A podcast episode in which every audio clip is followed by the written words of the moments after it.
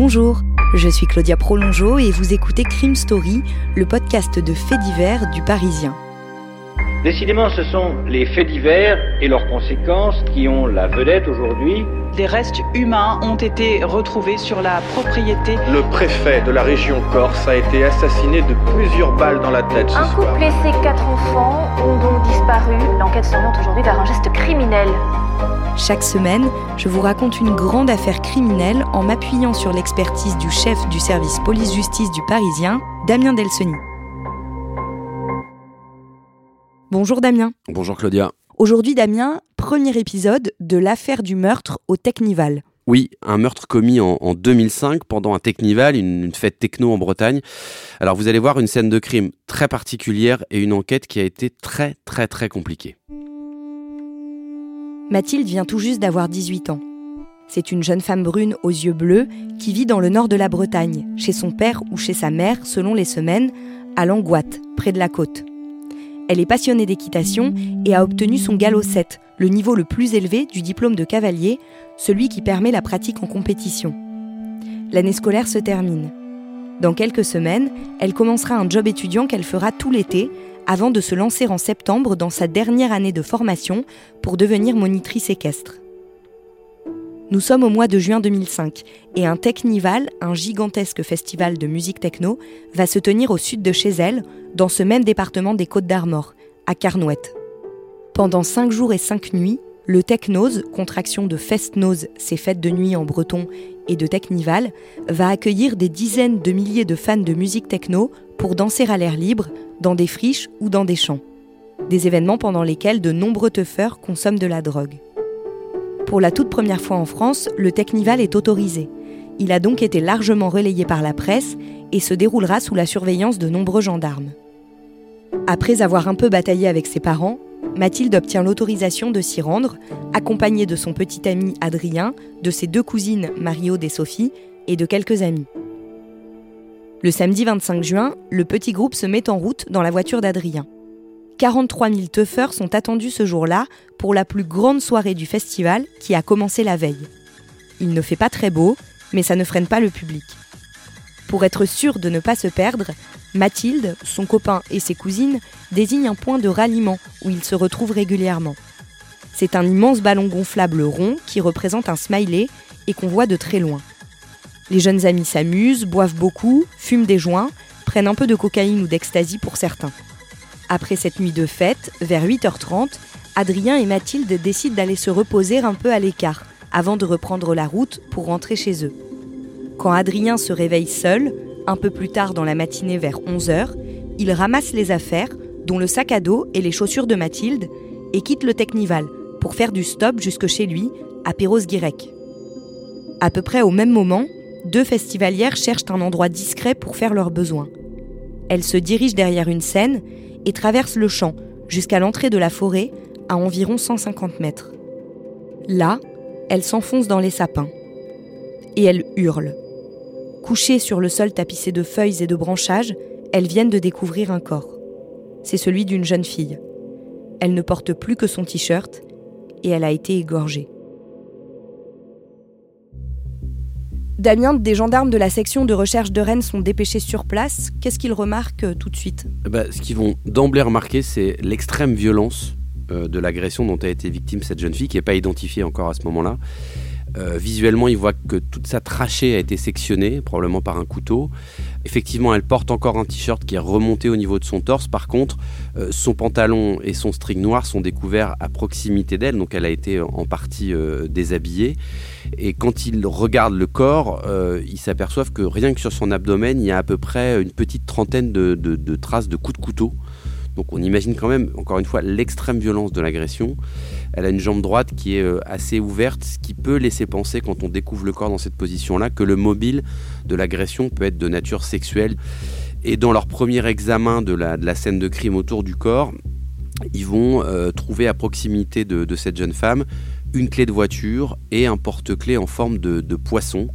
C'est à peu près tout. Elle n'a pas de papier sur elle et elle n'a pas de téléphone portable non plus. Et est-ce qu'on retrouve l'arme du crime? En tout cas, on retrouve un couteau à proximité de, de ce corps. C'est un couteau, alors on appelle ça un ranger knife euh, en, en anglais, un couteau de ranger. C'est un couteau avec un manche bleu euh, sur lequel il est écrit qu'il a été fabriqué euh, à Taïwan. Et en fait, il est retrouvé au pied d'un sapin, c'est-à-dire vraiment à, proximité directe du corps. Vous savez, quand les gendarmes ils expertisent comme ça une scène de crime, euh, ils font une espèce de technique de l'escargot, c'est-à-dire qu'ils commencent à côté du corps et puis ils augmentent les cercles. Et donc, ce couteau, il est quand même assez près du corps. Donc, comme on sait qu'elle a été tuée de plusieurs coups de couteau, ils saisissent évidemment ce couteau et il est envoyé à l'Institut génétique euh, Nantes-Atlantique, qui est un institut spécialisé dans l'examen euh, des choses retrouvées sur des, sur des scènes de crime ou des traces ADN ou des, des traces d'empreintes digitales. Alors, il y a d'autres hein, scellés qui sont réalisés en même temps ce, ce matin-là. Il y a un emballage de préservatif qui est taché de sang qui est trouvé à peu près à 5 mètres des jambes de la victime qui est également ramassé. Évidemment, euh, les vêtements de la victime sont précieusement conservés sous scellés, son t-shirt noir, euh, le jean et le string noir qui avaient été retrouvés juste à côté d'elle. Avant ça, il n'y a pas eu de problème pendant les deux premiers jours du festival? Alors, de problèmes aussi graves, euh, non. Il faut dire qu'il y avait, vous l'avez dit tout à l'heure, il y avait pas mal de gendarmes qui avaient été mobilisés en amont euh, sur ce Technival qui était autorisé, entre guillemets, donc il y avait quand même une certaine forme de surveillance. Euh, il y avait même des gendarmes d'ailleurs qui s'étaient déguisés en teufeurs pour surveiller un petit peu au milieu de la foule tout ce qui pouvait se passer. Alors, évidemment, il y a eu euh, des procédures ouvertes pour stupéfiants, parce qu'il y a beaucoup de stupéfiants qui circulent dans ces, dans ces Technival. Donc, il y a eu ça, et le vendredi d'ailleurs 24 juin, c'est-à-dire que la veille de la découverte du corps, le tribunal de correctionnel de Guingamp avait prononcé des peines de prison ferme contre plusieurs rêveurs qui étaient jugés en comparution immédiate pour avoir vendu sur le site du Technival des cachets d'exta, euh, de la cocaïne et de la résine de cannabis. Donc on était sur, j'ai envie de dire, une, un Technival un peu classique avec effectivement des gens qui viennent pour ouvertement vendre de la drogue. Comment est-ce que les gendarmes orientent leurs recherches? Alors, dès qu'ils découvrent ce corps dans cette sapinière, ils pensent, vu le timing, que l'auteur n'a peut-être pas encore eu le temps de quitter le site euh, du Technival. Alors, euh, on le répète, hein, c'est plusieurs, euh, plusieurs dizaines d'hectares en pleine nature. Donc, ils vont décider d'organiser à la hâte, mais de manière assez efficace, des barrages filtrants pour en fait essayer de ficher, de, photographier de figer au maximum le nombre de personnes qui peuvent être sur ce site à ce moment-là. Alors on l'a dit, il y avait plus de 40 000 personnes qui étaient attendues, donc c'est quand même un travail totalement euh, dingue de se dire, voilà, on va essayer de contrôler euh, 40 000 personnes qui sont éparpillées dans des champs, sous des tentes, etc. Mais en tout cas, ils se lancent là-dedans, et l'idée c'est de euh, pouvoir euh, contrôler des identités, euh, éventuellement contrôler des, euh, empreintes génétiques, faire, euh, faire une, série de tests pour après, évidemment, euh, pouvoir disposer d'un matériel suffisant pour faire des vérifications. En dehors de la forêt de sapins, à 150 mètres de la scène de crime, la fête bat son plein. Sous le ballon smiley où elles sont supposées retrouver régulièrement Mathilde, Marie-Aude et Sophie commencent à s'inquiéter. Cela fait plusieurs heures qu'elles n'ont pas vu leur cousine. Elles interrogent tous ceux qu'elles croisent. Personne ne peut les aider. Mathilde étant d'une nature très sociable, elles imaginent qu'elle a pu trouver un groupe avec lequel elle s'est bien entendue et avec lequel elle traîne encore, dimanche à la mi-journée. Parallèlement, la rumeur qu'un meurtre a été commis dans la nuit se répand parmi les teufeurs. Des contrôles de véhicules sont effectués aux alentours du site, ce qui crée de nombreux bouchons. La gendarmerie évoque de son côté une affaire judiciaire grave, sans donner davantage de détails.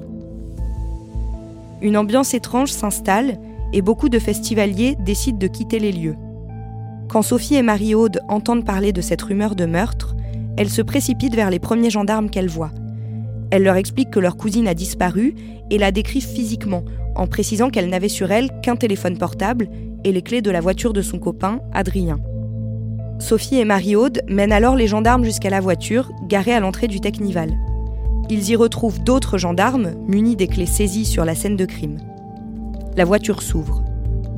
La jeune femme tuée cette nuit lors d'un événement encadré par la préfecture et quadrillée par des centaines de gendarmes est bien Mathilde Krogeneck.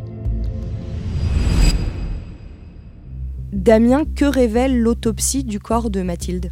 À l'autopsie, le légiste va découvrir pas mal d'hématomes sur le corps, des coupures aussi sur, les bras.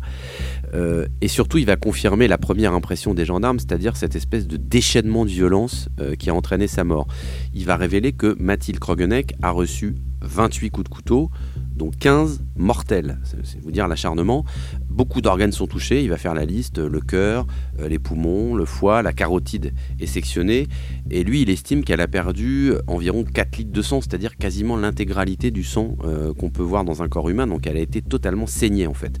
Il va aussi, comme à chaque fois qu'on fait une, autopsie, pratiquer une analyse toxicologique euh, de la victime pour s'apercevoir qu'au moment du décès, elle avait consommé de l'alcool puisqu'il va trouver à peu près 0,85 grammes par litre de sang. Il va aussi trouver le légiste euh, des produits stupéfiants, alors certes en petite quantité, mais un espèce de cocktail. Il y a du cannabis, il y a de l'ecstasy, il y a des amphétamines et il y a aussi un dérivé de, cocaïne. Alors ça fait beaucoup de drogue, euh, mais il va aussi préciser dans son rapport que c'est pas des doses massives et que ça n'enlève pas une vigilance. En tout cas, elle, elle, ne pourrait pas avoir été dans un état second ou même un peu endormie au point de suivre ou d'être emmenée par quelqu'un sans s'en rendre compte. Est-ce qu'on sait si elle a été violée? À ce stade-là, on n'en sait rien. C'est très probable d'après le, légiste, mais en tout cas, on n'a pas une preuve scientifique formelle du viol. Quelques heures plus tard, dans la nuit, à 2 heures du matin, le maire de Langoat, accompagné de deux gendarmes, sonne chez la mère de Mathilde et chez son beau-père. Au même moment, deux autres gendarmes arrivent devant la maison du père de Mathilde, Thierry Krogeneck. Ils les informent du meurtre de leur fille. Pour les gendarmes, la priorité est de relever les identités des participants ainsi que tous les témoignages qui pourraient servir avant que la rumeur ne les fasse fuir. L'opération est rendue compliquée par la superficie du site, qui fait plus de 60 hectares, et par le fait que beaucoup de festivaliers, ayant bu et consommé des stupéfiants, cherchent à éviter à tout prix les contrôles. Les derniers festivaliers sont encore plus de 10 000 environ ce matin à quitter le site de Carnouette entièrement bouclé par les forces de l'ordre. Des contrôles sans précédent mis en place dès hier soir suite à la découverte du corps d'une jeune fille de 18 ans. La victime a été retrouvée morte dans cette sapinière à 150 mètres environ des enceintes de la fête. Des hélicoptères sont envoyés pour photographier le site. Tous les accès du festival sont fermés et les sorties filtrées. En l'espace de 12 heures, les gendarmes relèvent environ 20 000 identités. Ce sont 40 à 50 000 personnes qui ont été présentes sur les quelques jours de festival. 100 tonnes de déchets sont rassemblées et passées au crible. Les gendarmes retrouvent des seringues, des vêtements, des cartes d'identité, des chaussettes tachées de sang. Grâce à ces éléments, ils identifient 120 personnes supplémentaires. Mais ils sont encore loin de connaître l'identité de tous ceux qui étaient présents. Comment les gendarmes vont travailler?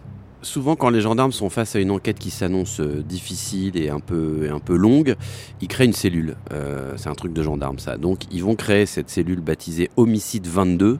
Ils vont la baser à, la gendarmerie à Saint-Brieuc. Elle va regrouper, au début de l'enquête, dans, le temps fort de l'enquête, 12 euh, gendarmes, 12 enquêteurs à temps plein.